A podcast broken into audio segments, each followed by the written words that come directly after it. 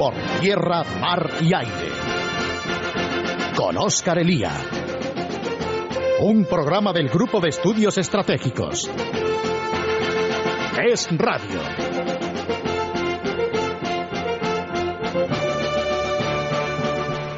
Siendo como es la economía el tema, el monotema en esta precampaña electoral que promete ser larga, no es, en nuestra opinión, en la opinión del Grupo de Estudios Estratégicos, ni el único ni el más importante problema al que se enfrenta nuestro país y al que se enfrentará el gobierno que salga de las urnas el 20N. Uno de los problemas más importantes a los que se va a enfrentar el próximo gobierno será el estado calamitoso en que queda la defensa tras ocho años de zapaterismo.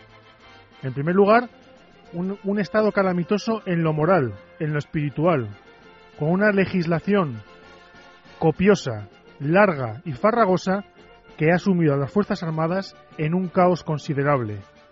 La cosa comenzó con Bono y la Ley de Defensa Nacional, pensada única y exclusivamente como revancha contra el anterior gobierno, el gobierno de José María Aznar y del Partido Popular. Aquella ley que exigía que toda operación debiese pasar por el Parlamento, algo que no solamente era poco práctico, sino que el propio gobierno de Zapatero se encargó con ocasión de la guerra de Libia de pasar por alto. La cosa continuó con la ley de carrera militar, esa ley impregnada del espíritu chacón del año 2007. Una ley que ha paralizado los servicios jurídicos del Ministerio de Defensa con más de 17.000 recursos por parte de nuestros militares. Y acababa los ocho años de Zapatero con esa estrategia de seguridad encargada por el gobierno a Javier Solana, hecha pública en 2011, que en buena medida englobaba todos los errores del gobierno desde el año 2004. Una ley sin consenso, una ley farragosa, una ley que pocos entendían, una estrategia que pocos entendían y sobre todo una estrategia poco adaptada al mundo actual. Una estrategia que en buena medida da por supuesto que el mundo es como lo dejamos en los años 90, un mundo de operaciones internacionales, de cascos azules, de control por parte de las instituciones occidentales de lo que ocurre a lo largo del mundo, que no tiene nada que ver con el mundo al que nos enfrentamos y al que nos enfrentaremos en los próximos años. En general, este aspecto moral de las Fuerzas Armadas, malo, malísimo, se suma al aspecto material, a ese desarme progresivo que los ejércitos españoles han sufrido desde hace ocho años. En términos globales, un 12% menos. En términos de inversiones, un 30% menos. Un 30% perdidos gracias a Bono, a Alonso y a Carmen Chacón. Para que se hagan una idea, España contribuye a la OTAN menos de lo que se gastó por el Mundial de Fútbol. Y el I en defensa es menor al gasto en cultura en la comunidad autónoma de Andalucía, con una deuda de 30.000 millones de euros, que tardaremos muchísimos años en pagarla. Esta es la defensa que deja Zapatero, esta es la defensa que deja Chacón. Una defensa insostenible, una defensa que no va a poder garantizar la defensa de los intereses españoles por el mundo, que se caracteriza precisamente por su complejidad y por su enorme cambio. Y simplemente les daremos un ejemplo. Al sur, junto a nuestra frontera sur, Argelia y Marruecos han multiplicado sus capacidades militares en los últimos años. Así que mientras España se desarma en términos presupuestarios y en términos morales, nuestros vecinos se rearman dotando a sus fuerzas armadas de mayores medios y mayores capacidades. Saludos amigos, hoy es 18 de septiembre, somos el GES, esto es Radio y hoy les traemos Al Qaeda y Chile por tierra, mar y aire. Comenzamos.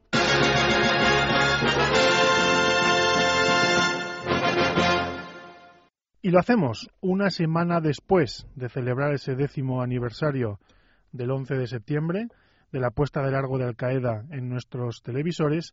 Eh, hemos tenido una semana repleta de imágenes, repleta de reportajes y repleta de todo tipo de colorines y anécdotas que en buena medida nos han hecho olvidar eh, algo de lo fundamental, y es que estamos hablando de una amenaza terrorista y estamos hablando de algo que afectaba aquel momento y nos afecta ahora. Eh, más allá de saber lo que pensaban los bomberos antes de ser sepultados o qué pensaban las personas que se arrojaban desesperadas de las torres, lo que realmente tenemos que tener en cuenta es cómo están las cosas entonces, cómo están ahora eh, y cómo estaba nuestro enemigo entonces y cómo está nuestro enemigo ahora. Y para esto tenemos con nosotros a uno de los grandes expertos en terrorismo yihadista eh, de nuestro país. Lo han escuchado ustedes alguna otra vez, lo conocen bien porque ha estado en este programa. Carlos Echeverría, lo primero, bienvenido al programa del GES y muchísimas gracias. Muchas gracias a ti, encantado. Bueno, Carlos, yo lo primero, eh, la semana pasada hacíamos un programa especial donde nuestros analistas nos comentaban sus impresiones. Yo lo que te voy a preguntar, llevas ya mucho tiempo dedicándote al tema del terrorismo, eh, siguiendo el, terrorismo islámico en todas sus vertientes. Eh, yo no sé, en su momento, hace 10 años, qué es lo que se te pasa a ti por la cabeza cuando ves esas imágenes y cuáles son las primeras, la primera composición del lugar que te haces eh, bueno, ante una amenaza que algunos llevabais ya tiempo siguiendo, pero que por primera vez se hacía patente ante medio mundo y de qué manera. Sí, pues e, efectivamente el, el 11 de septiembre de 2001 lo que se produjo pues fue la, digamos que la, la sublimación de, de, ese esfuerzo que venía de atrás. Y en, en, varias operaciones pues prácticamente simultáneas y con una gran cobertura mediática y teniendo como objetivo a, a la superpotencia en escenarios además pues muy muy vistosos eh, produjo esa enorme tragedia pero efectivamente hay que ubicarla en, un proceso que tenía un antes y que ha tenido un después y que en términos de operatividad terrorista pues aunque no se han vuelto a producir, eh, digamos que atentados de esa envergadura y con esas características mediáticas, etcétera, pues la amenaza sigue siendo muy importante. Eh, las, las gentes eh, que abrazan esa ideología y en concreto esa, esa organización, esa red, siguen siendo gentes muy motivadas, eh, movilizadas por la misma ideología y que eh, están diseminadas en, múltiples escenarios del mundo. Eh, Carlos, ¿cómo era eh, la Al-Qaeda de entonces, que es la Al-Qaeda que ya venía de atentar en, las embajadas de Kenia y Tanzania, que venía de atentar contra el US Call en, el, en Yemen? ¿Qué características mm, dirías tú que, tenía por aquel entonces la organización? Pues tenía eh, un, digamos que un bagaje importante, tenía una proximidad a lo que había sido esa esa década de los 90 de, actuación en, en, distintos lugares, que, utilizando como referencia última pues lo que fue aquel gran vector movilizador de, del Afganistán, de la lucha contra los soviéticos, y eh, digamos que, que, consiguió efectivamente en un momento en el que la atención internacional en torno al terrorismo pues existía pero no podía ni, ni imaginarse eh, escenarios como se, los que se produjeron pues tenía una, una frescura y un, y un componente en términos elitista importante que hoy quizás podríamos ver eh, mermado si lo comparamos con, con aquel pero que no debe de llevarnos a eh, considerar que la amenaza eh, decrece y que, como algunos demasiado optimistas, pues eh, consideran que está a punto de desaparecer. Yo creo que la, la, desaparición de Osama bin Laden, pues efectivamente ha sido importante, ha sido un objetivo largo tiempo buscado, pero no por porque esa desaparición se haya producido y porque no podamos eh, identificar una Al-Qaeda central como la que existía en el otoño de 2001, hay que considerar que, eh, que la amenaza eh, se ha reducido. Lo que ha hecho la amenaza es eh, cambiar, es hacerse mucho más eh, ubicua, eh, y por otro lado, mm, en términos, si queremos, pesimistas o de preocupación, sí debemos de considerar que los frentes que hoy en día hay abiertos y en los que actúa esta red terrorista son mucho más abundantes que los que había en 2001. Pensemos en Yemen, pensemos en Afganistán, en el Sahel, en Pakistán, etcétera. Y en Irak, por supuesto, donde la, digamos que la situación no se ha resuelto ni mucho menos. Te preguntaré, Carlos, por cada uno de estos de estos lugares eh, es, muy interesante lo que has comentado, lo que siempre habéis comentado los que seguís el fenómeno de cerca, esa peculiar extracción económica y social alta de, la Al-Qaeda inicial, es decir, el propio Osama Bin Laden eh, millonario. Eh, bueno, la respuesta eh, occidental y la respuesta de Estados Unidos es la invasión de Afganistán. Después del 2001, Al-Qaeda sigue buscando los, llevar a cabo macroatentados en Europa y en, y en Estados Unidos. Algunos los consigue, otros no. Se le abre el frente, el frente afgano con la invasión. Después se le abre el frente iraquí, que, bueno es donde, donde muere alguno de los lugartenientes de, de Bin Laden.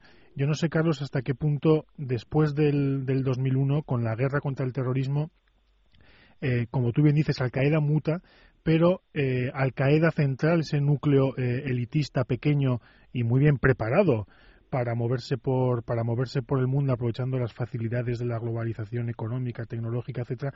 Yo no sé si hasta qué punto se estira demasiado teniendo que atender muchos frentes, eh, tanto los que tradicionalmente tiene como los nuevos que se le abren y, y se erosiona por ahí. En términos de, de comparar la Al-Qaeda central de entonces con la de ahora, indudablemente sí. ¿eh? Entonces, eh, aunque nada más producirse esos atentados, pues inmediatamente los análisis que se elaboraron, se habló de la hidra, se habló de la, de la organización horizontal, de las franquicias, etcétera, pues indudablemente había un, digamos que un Estado Mayor eh, muy claro, con unas caras que se habían identificado ya previamente, pero que, que, se fueron haciendo más conocidas. Y hoy en día, efectivamente, gracias a ese esfuerzo que se produce en los distintos escenarios y sobre todo en Afganistán, Pakistán, pues eh, cada vez caen eh, y de una forma más frecuente aquellos que van eh, ascendiendo a los lugares que en otro tiempo pues ocuparon los, los, los líderes de Al Qaeda el, el que esa, digamos que ese debilitamiento de Al Qaeda central eh, se produzca eh, es una buena noticia, pero pensemos que en paralelo eh, se ha venido eh, produciendo esa, esa reubicación, esa, digamos que esa diseminación de la amenaza terrorista. Y la propia ideología de Al-Qaeda eh, invita precisamente a esa, a esa deslocalización. Por tanto, eh, en términos de inventario, que, es lo que se ha hecho ante todo y sobre todo en torno a la fecha del 11 de septiembre, el, que haya una Al-Qaeda eh, regional en la península arábiga fuerte, que pone en jaque eh, a un país tan delicado como es Yemen, que tiene una vecindad eh, como es Somalia, donde efectivamente la huella de Al-Qaeda se ve también eh, profunda. Eh, que Afganistán y Pakistán, a pesar del esfuerzo que se ha llevado adelante en toda esta década, no sea en absoluto un escenario tranquilizador y además con las expectativas de retirada en los próximos meses y años, pues indudablemente nos vamos a encontrar con, un desafío de seguridad enorme. O el que, y esto es más familiar para los españoles, en el Magreb y en el Sahel haya mucho más que lo que había entonces en 2001 y que era una amenaza terrorista atroz en Argelia, pero que hoy está mucho más dispersa y que tiene una proyección hacia el África subsahariana a través de Al-Qaeda en el Magreb Islámico, pues a mí, a mí me permite considerar que, que efectivamente esa, esa transformación de Al-Qaeda eh, es preocupante porque por un lado invita a algunos a considerar que al Mm, haberse eh, debilitado en términos de, de, de, cúpula. Ya podemos empezar a considerar que es una organización en declive y sobre todo porque no produce atentados tan importantes como los de 2001 pues esa consideración que se ha repetido tanto en estos días eh, es, eh, es, preocupante por lo que tiene de desmovilizadora. Pero pensemos, y es un, ejercicio que podemos poner a nuestros oyentes, que si hacemos un, una simple operación aritmética sumando los, uh, las bajas que produce el terrorismo de la marca de, Al-Qaeda, veremos que efectivamente la cifra eh, es estremecedora. El, el 11 de septiembre de 2001 se produjo una cifra estremecedora en un momento eh, muy concreto y en un escenario muy concreto. Pero en términos comparativos, pensemos que Al-Qaeda hoy, en, hoy mismo, en los distintos escenarios en los que actúa, también produce ese tipo de, cifras que nos deben de llevar a, preocuparnos y sobre todo a reaccionar.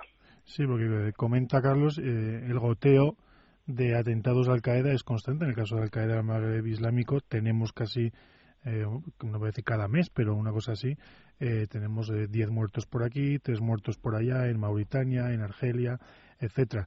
Hay un punto que efectivamente, en buena medida, eh, Al-Qaeda se les localiza, como se ha comentado muy, durante todos estos años, por la, por la propia debilidad, pero está efectivamente el aspecto ideológico que comenta Carlos y está el hecho de que 2001 eh, y los años posteriores del, del miedo y del terror a los atentados son los años de la apoteosis de Al-Qaeda y, de la, y de la imitación. Y múltiples grupos que quizás durante todo ese tiempo no hubiesen dado el salto al terrorismo, lo dan al comprobar que gente como Bin Laden es capaz de atentar en el corazón de Occidente. Y en este sentido, eh, bueno, la imitación de muchísimos grupos que se ven animados a tomar la senda del terrorismo también es otro factor a tener en cuenta, o por lo menos me parece a mí, claro, no sé cuál es tu opinión, mm, de su crecimiento y su reforzamiento de grupos autónomos por todo el mundo. Efectivamente, y además lo que, lo que debemos de tener todos muy claro es que Al-Qaeda existe independientemente de que consiga atentar en nuestro suelo. Porque para um, algunos uh, analistas el hecho de que, aunque indudablemente lo busca e, e invita a ello, mm, no consigue grandes atentados en suelo occidental, sea en Europa o sea en América del Norte, en los últimos años, ello no quiere decir que Al-Qaeda no exista. Efectivamente, los escenarios africanos cada vez son más, eh, más numerosos y más letales en los que actúa. Pensemos que aparte de, del norte de África y del Sahel o, incluso del Cuerno de África, que viene de atrás su, su activismo, Nigeria es en estos últimos años uno de los escenarios privilegiados. Pensemos que en Asia, aparte de, Asia Central, eh, en términos de Afganistán y Pakistán, en las repúblicas centroasiáticas, pero también en algunos países del sudeste asiático, pues la huella de, Al-Qaeda se ve cada, vez más visible. Y luego siempre es también importante hacer en términos de inventario eh, lo que han sido los intentos, afortunadamente frustrados, de, ataques de Al-Qaeda, que ahí sí tenemos eh, una larga lista de intentos mm, de realizar atentados en ese escenario occidental, sea el europeo, sea el norteamericano, que indudablemente para ellos es atractivo. Pero es importante insistir en eso. El que no haya atentados, grandes atentados en suelo occidental no quiere que no quiere decir que Al Qaeda no existe. Hay que tener una visión mucho más amplia, eh, una visión global, como es la visión global de esa de esa ideología que los moviliza. Sí, porque en buena medida, además, eh, el hecho de que no haya habido atentados se debe en buena medida a la acción policial también a la suerte, recordemos los casos de, se me ocurre ahora de Times Square o del nigeriano que se, que se vuela la entrepierna tratando de volar, de volar un avión. Y, eh, pero bueno, el, intento de atentado proveniente de muchos de estos países, eh, bueno, el caso de Yemen o incluso el caso de Irak, yo recuerdo la utilización o el intento de utilizar eh, perros bomba, perros a los que se les introducen en el estómago explosivos para hacerlos volar en, en un avión destino a Estados Unidos, bueno, eh, muchas veces estamos al filo de que consigan o no consigan llevar a cabo un atentado y aunque no se hayan producido no significa que no se estén intentando o que no estén intentando eh, llevarlos a cabo. Carlos, tú hablabas eh, de uno de los frentes más preocupantes que es el frente el frente africano, podríamos llamarlo, con Al Qaeda del Magreb Islámico, que bueno se ha visto viva ahora mismo una cierta edad dorada porque entre otras cosas la guerra de Libia y el descontrol por parte de eh, el descontrol que existe respecto a los arsenales y respecto al armamento del ejército gadafista no ha permitido que las noticias sobre eh, convoyes y convoyes de armas con todo tipo de explosivos, incluso de misiles, en rumbo a las, a las zonas ocupadas por Al Qaeda eh, es creciente. La verdad es que para Al Qaeda en el Magreb Islámico la guerra de Libia está suponiendo un enorme revulsivo. Indudablemente, eh, acaba precisamente de celebrarse una conferencia internacional en, Argel la semana pasada en la que han participado, entre otros, pues, representantes de los cinco miembros permanentes del Consejo de Seguridad, aparte de, varias organizaciones internacionales, en eh, conferencia en la que se ha hecho inventario de la situación que nos encontramos en el norte de África. Extremadamente peligrosa eh, por todo lo que has dicho y también por el factor eh, distracción que existe en el sentido de que analizar y evaluar las revueltas árabes ha llevado y lleva a muchos a considerar que eh, han dejado a Al-Qaeda en un segundo plano que incluso la han desplazado para siempre. Pero pensemos que Al-Qaeda tiene su, su, propio calendario, tiene sus propios objetivos y desde luego como grupo terrorista lo que tiene es la capacidad de aprovecharse de situaciones en las que se pierde el control, de situaciones complejas como son las que se dan en Egipto, en Túnez y por supuesto ante todo y sobre todo en el escenario de la guerra eh, civil libia. Por ello, eh, esa, esa consideración de que Al-Qaeda no está presente en las revueltas y que las revueltas que obnubilan a tantos pues son esfuerzos democratizadores, no debe de hacernos perder de vista que Al-Qaeda aprovecha esos escenarios para asentarse y para hacerse más fuerte. El presidente de Mauritania anteayer mismo hacía referencia, eh, porque lo sufre en sus carnes, como lo sufre en Argelia y otros países, que eh, de todo este proceso de, revueltas y sobre todo del proceso libio que no está aún eh, terminado, no debemos de perder de vista como una de las consecuencias más importantes precisamente el crecimiento de la inseguridad en forma de tráfico de armas y de realización, porque se están realizando de cada vez más atentados y atentados cada vez pues más osados que pueden indudablemente también dar el salto y, llegar a Europa. Eh, Carlos, uno de los, de los aspectos más peculiares en relación con Al Qaeda en el Magreb Islámico es la, lo has comentado tú antes, la progresiva penetración hacia, hacia el sur. Eh, bueno, ahora tenemos ya atentados y noticias de atentados en Mali, en Nigeria o en Níger. Eh, no sé hasta qué punto esto, esta estrategia de Al Qaeda va, eh, va tan rápido como parece o es que nosotros también a veces, o según comentan algunos, somos demasiado alarmistas. No, realmente va, va deprisa y además en escenarios largo tiempo buscados. Pensemos que el año pasado, en julio, eh, coincidiendo además con el final del Mundial de Fútbol, eh, el grupo somalí Al-Shabaab eh, realizaba dos atentados suicidas brutales en la capital de Uganda, es decir, un escenario novedoso.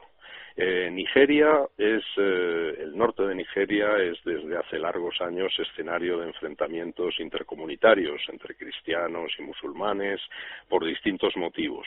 Lo que tiene de novedoso el que se produzcan y se produzcan con cada vez más frecuencia mm, no solo enfrentamientos, sino incluso atentados e incluso atentados suicidas, es que ahora llevan ya la, impronta de Al-Qaeda. Al-Qaeda eh, y Osama Bin Laden hace varios años ya lo, lo marcó en alguno de sus famosos vídeos.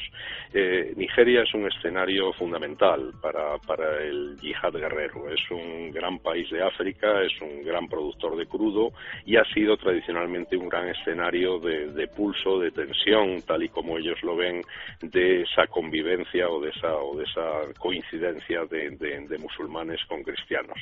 Nigeria es además un país muy poblado, es una potencia eh, africana y el que haya esa fijación, eh, como digo, cada vez más frecuente y que nosotros en GES pues eh, seguimos al detalle en, estos últimos tiempos por ese país, debe de tener una, una percepción global, eh, porque no es solo el Golfo de Guinea o no es solo el África Occidental, sino que es una aproximación enormemente ambiciosa y con, y con, una, con una perspectiva global.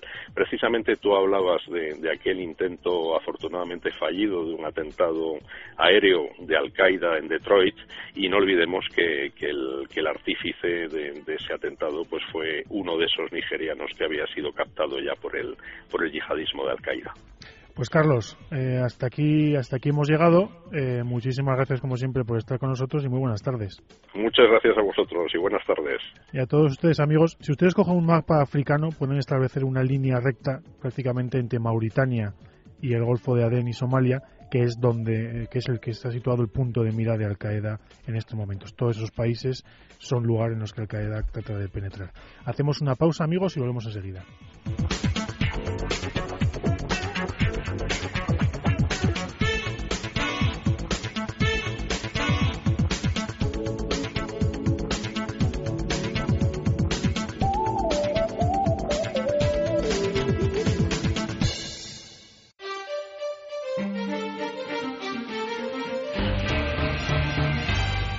Tierra, mar y aire. con Óscar Elía.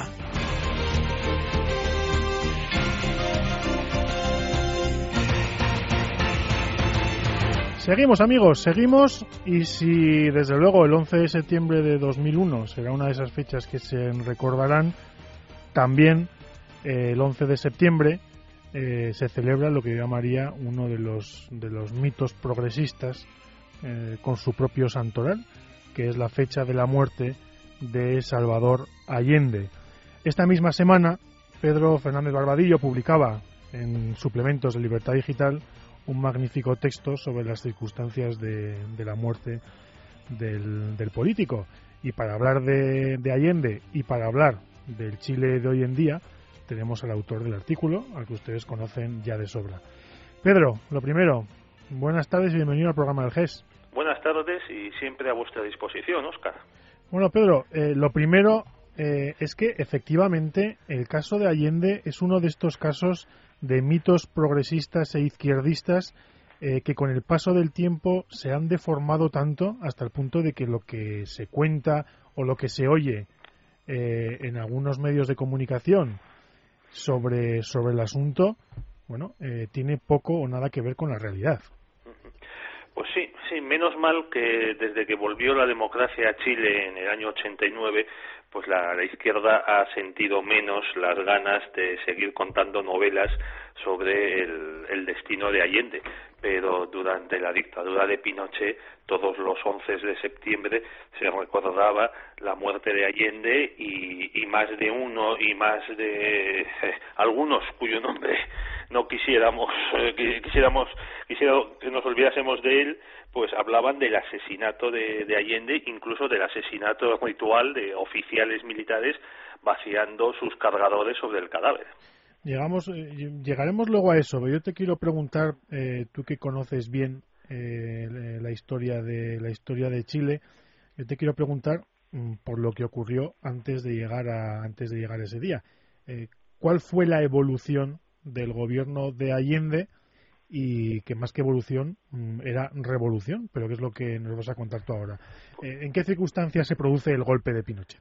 Pues las circunstancias comienzan pues, eh, en el año 70, cuando se presentan a las elecciones presidenciales chilenas tres candidatos, un democristiano, un conservador y Salvador Allende, que era el candidato de la Unión Popular, de Unidad Popular que además eh, tuvo curiosamente problemas para ser elegido candidato porque ya se había presentado tres veces antes a las elecciones y las tres había sido vencido.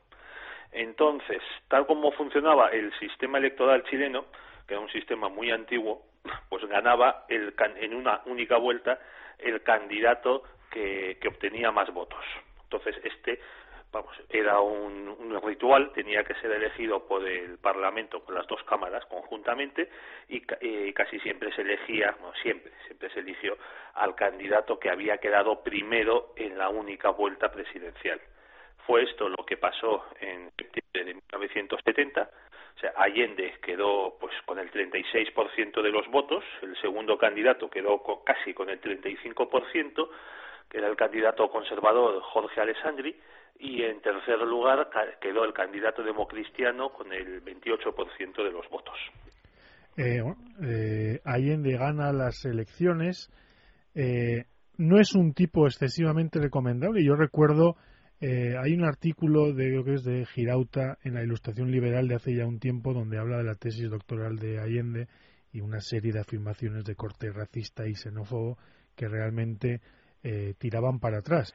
Pero sí, Pedro. Sí, sí, es que, eh, a saber, la, hay un estudio sobre la, tesis de Salvador Allende publicado en España, además escrito por Víctor Farías, que también ha escrito sobre el pasado nazi del filósofo Martin Heidegger, y, que aquí lo publicó la editorial Altera.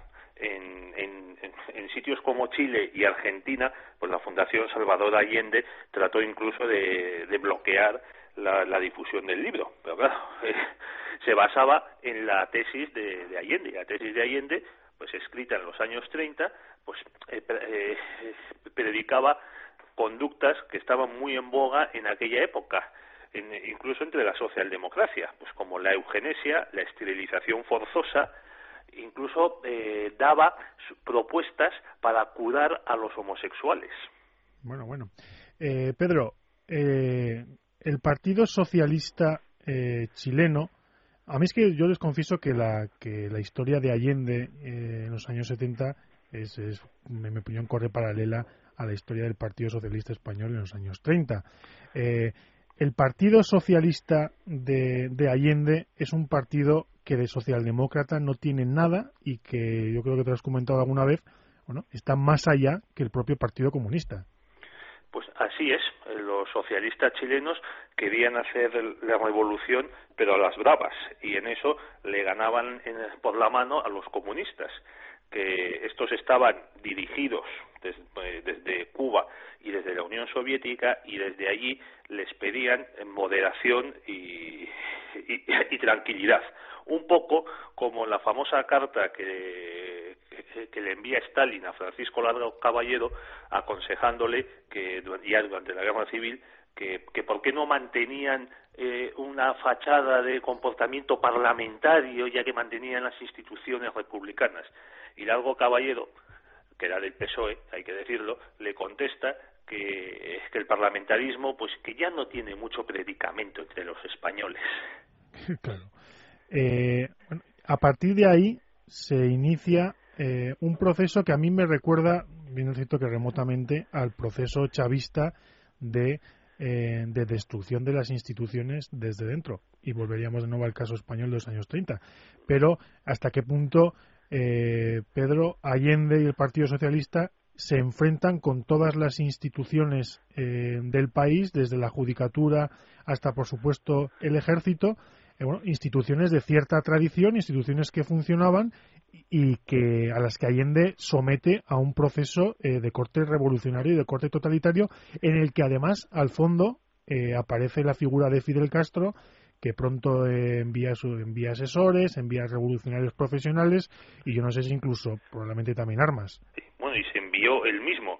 Estuvo casi un mes entero visitando Chile y en visita oficial y claro, arengando a las masas y poniéndolas en guardia frente a los intentos de la oligarquía y la plutocracia por frenar la vía chilena al socialismo. es que, es que hay que tener en cuenta lo que es esto. O sea, Fidel, o sea, un jefe de Estado que va a otro país y se pasa casi un mes arengando eh, a sus camaradas. Eh, ¿Tú crees que hubiese, es verdad que hacer, eh, hacer ucronías que se llaman, después de imaginarse lo que hubiese ocurrido, sí, es una cosa difícil? Eh, ¿Tú crees que este proceso revolucionario hubiese podido degenerar, algunos autores lo han dicho, en una, en una guerra civil? O en un tipo a las que en un momento determinado se viven pues en Rusia o en otros países con los con los golpes comunistas o no pues yo creo que no porque se vio precisamente el, el 11 de septiembre que el, ejército chileno, las Fuerzas Armadas, estaban muy unidas y, y, aunque se las, se las intentó infiltrar, pues mantuvieron esa unidad y respondieron de manera unánime en, el golpe de Estado. Eh, has mencionado los ataques de Allende al ejército. Uno de estos ataques, no, no menor, es que Allende prescindió de la Guardia Militar Presidencial y se rodeó de lo que se llamó el GAP, así, lo llamaban, GAP, el grupo de amigos personales, que eran unas docenas de militantes, algunos chilenos, otros extranjeros, militantes, pues claro, comunistas, socialistas, armados con AK-47, aunque eso no era el arma oficial del ejército chileno, te, puedes imaginar dónde y cómo los obtuvieron, y que que se encargaban de la custodia de Allende. O sea, Allende era alguien que no se fiaba de los militares para, para custodiar su persona. Vamos, más o menos es lo mismo que hizo Hitler. Hitler prescindió de, de la guardia militar para su persona y creó un, una unidad, un regimiento, el Leibstandarte, pues con sus SS. Sí, es un, es un mecanismo bastante típico de los, de los dictadores. Sí, los revolucionarios no se suelen fiar de los ejércitos. Efectivamente. Eh, Pedro, llega ese 11 de septiembre. Eh, ¿Cómo se producen, eh, grosso modo, los acontecimientos? Bueno, pues el plan venía desde unos días antes. El ambiente político había ido enradeciéndose de una manera brutal. Hay que decir, que a mí me parece muy importante, que a finales de agosto, creo que en torno al 22, 23 de agosto, la Cámara de Diputados chilena aprueba con los votos de los democristianos y de los conservadores y liberales una declaración en la que se asegura que el gobierno de Salvador Allende está aplicando, está violando la Constitución para instaurar un régimen totalitario y en el que se pide a los ministros militares que había nombrado Allende eh, que intervengan de la manera que sea pertinente pues para restaurar la orden, el orden. Eso hay que tenerlo muy claro.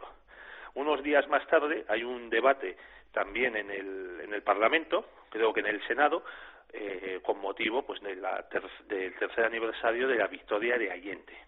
Y entonces ahí la, la senadora comunista Julieta Campuzano, una especie de, de pasionaria chilena, llega a decir pues es decir, a ver, la derecha ha perdido la oportunidad de conquistar legalmente el gobierno de la República. Entonces, entonces claro, si, si un parlamentario que apoya al gobierno te dice que no puede, que dice a la derecha que no puede conquistar legalmente el poder, que dejas, que dejas la oposición. La, la, expulsión del otro del, del juego democrático, evidentemente. Efectivamente.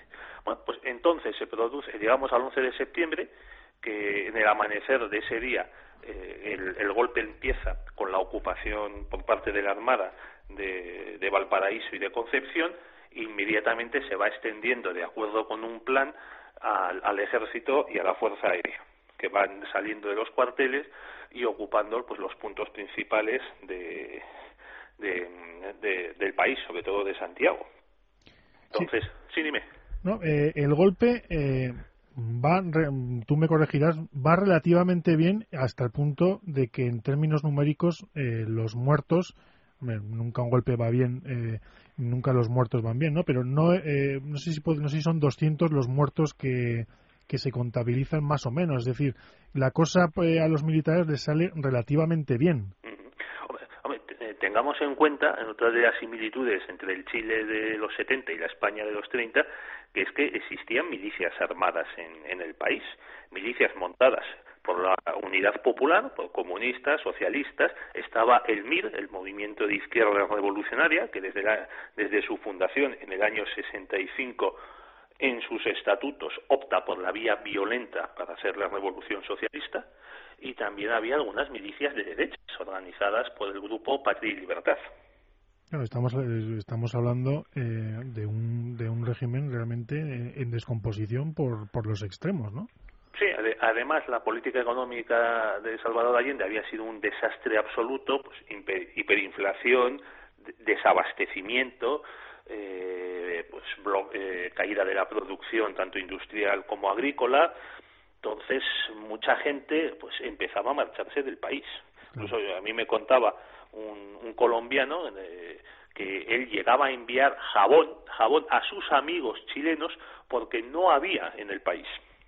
La historia es siempre con el, socialismo o desemboca en la pobreza, en la corrupción o en el crimen. La verdad es que no hay otra. Sí, con las tres cosas a la vez. Las tres cosas a la vez, que es lo más, que es lo más habitual. Eh, Pedro, Allende el 11 de septiembre. Bueno, pues Allende sabiendo que pasa algo, sale de, digamos, que la Armada se ha sublevado, sale de, su residencia personal y, escoltado por su GAP, su grupo de amigos personales, se dirige al Palacio de, la Moneda, que está en el centro de Santiago. Entonces, ahí se van dando cuenta por las noticias que llegan de que, de que ha salido el ejército a tomar, a tomar las calles, más de uno que esperaba que, los obreros se alzasen para luchar contra los militares, pues se lleva la sorpresa de que no salen, o salen, salen muy pocos. Esta es otra. Hay que ver cómo a los estrategas de la izquierda le encanta echar a la calle a obreros y estudiantes a pelear contra soldados entrenados y contra tanques. Como no, como no es la vida suya. efectivamente. Entonces, eh, eh, ahora es cuando la, la mitología progresista habla del, de cómo se asesina a, Allende.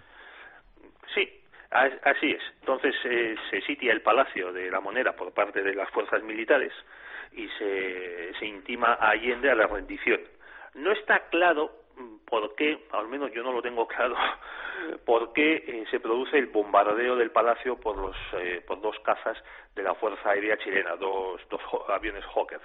Parece ser eh, hay quien dice que se trataba de que el, eh, el comandante de la Fuerza Aérea pues quería dejar claro que él también intervenía y que era una persona de peso en la, en la, en la inminente junta que se estaba formando. O sea, no quería dejar que la Armada y el Ejército se quedasen con todo el mérito de la operación.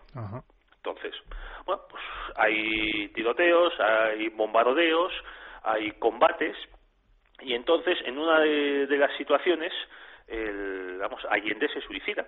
Allende, hay fotos de él pues con casco y fotos bastante ridículas hay que decirlo pues del, del pobre señor con sus gafas eh, de pasta gruesas porque era un señor ya mayor tenía 65 años y, y era tenía muy mala vista pues con este señor pues vestido de paisano con una chaqueta unas gafas un casco y una K-47 que encima era el que le regaló Fidel Castro para instaurar la vía pacífica al socialismo.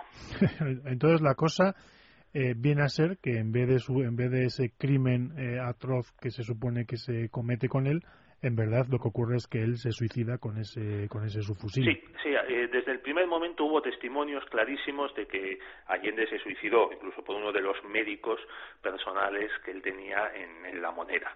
Y la familia, hay que decirlo en honor a la verdad, la familia Allende nunca dijo que hubiese sido asesinado. Si, eh, pues parece ser, por lo que se cuenta, que cuenta pues, este testigo presencial, que en, un, en uno de los despachos, pues Allende apoyó el cañón debajo de la, de la barbilla y apretó el gatillo, se voló, se voló el cráneo. Entonces, inmediatamente, claro, los comunistas pues no iban a desaprovechar semejante semejante póster propagandístico vamos eh, y Pablo Neruda que murió a finales de ese mes y al que también del que también se ha llegado a decir que fue asesinado por la junta militar pues eh, Pablo Neruda escribe que Allende fue ametrallado. Eh, Fidel Castro a los pocos días en un en un mitin en La Habana dice lo mismo que fue fusilado por los por los militares. Y más tarde García Márquez, el más poético, llega a sostener que, que, también, que es ametrallado mientras combate en, en, el palacio a los militares que lo están, que lo están invadiendo y claro, según el relato de García Márquez, pues los compañeros del GAP no tienen mejor, mejor cosa que hacer durante un tiroteo que recoger el cadáver, llevarlo a un despacho acomodarlo en un, en un sofá y cubrirlo con la bandera chilena. Bueno, bueno, una cosa, la verdad es que es un episodio, no deja, es un episodio triste, además lo comentabas tú, con un señor mayor involucrado, pues sí, que en el que al mismo tiempo, eh, que esto son cosas que hace la izquierda, es decir, lo mismo te, te está montando un Rambo eh, que resiste fielmente a los ataques de los, de los soldados, como a un señor al que al mismo tiempo lo ejecutan vilmente. O sea, la verdad es que la propaganda en este sentido no, no tiene límites y en este caso ha durado muchísimos años. Y yo quiero dar un salto, nos quedan eh, apenas cinco minutos, pero yo ya que tengo a Pedro no quiero dejar de preguntarle por lo que está ocurriendo en Chile hoy, porque ustedes están, están viendo las noticias de manifestaciones callejeras, de la izquierda en la calle, de los estudiantes o de parte de ellos, en un pulso fortísimo al gobierno. Pedro, ¿qué está ocurriendo hoy en día en Chile? Pues que la izquierda se ha echado a la calle, esa, esa es mi opinión.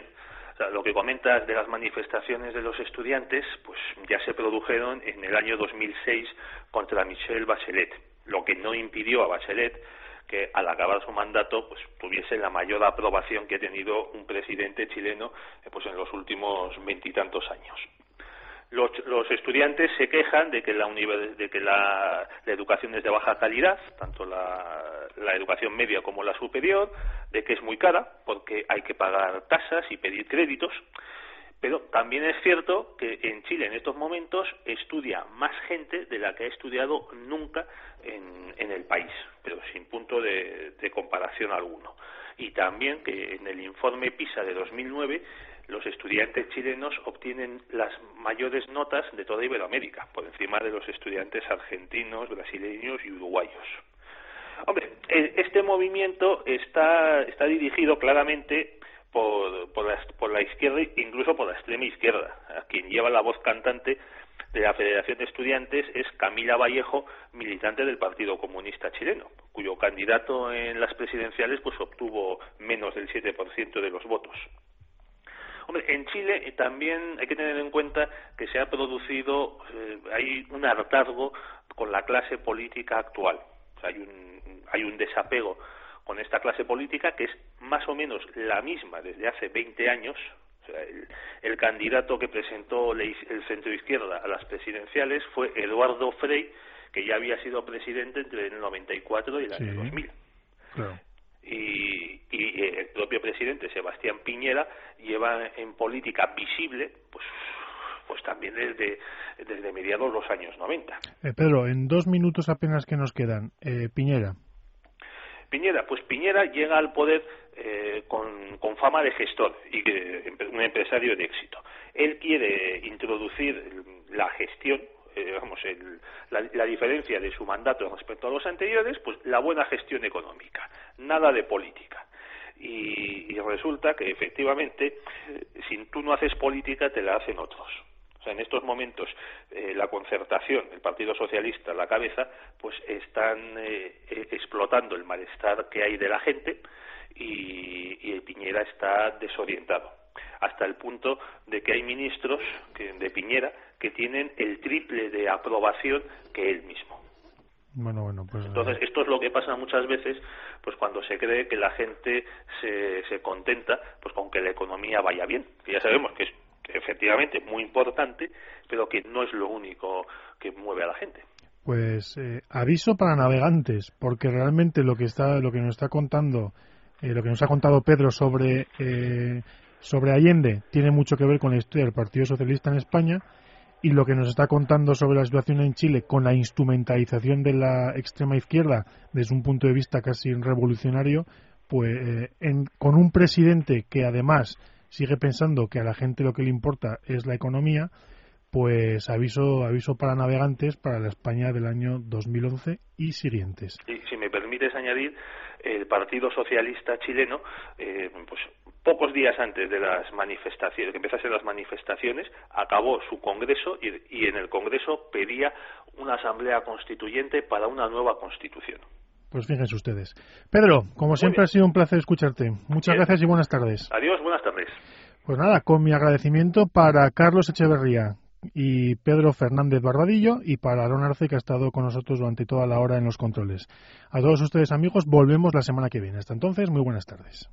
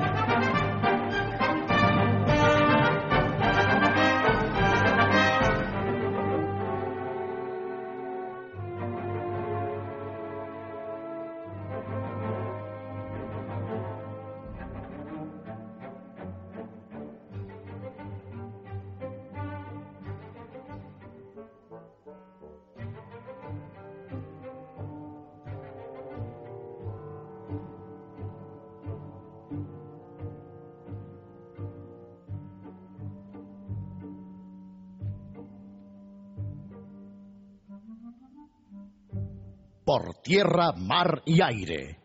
Con Óscar Elía.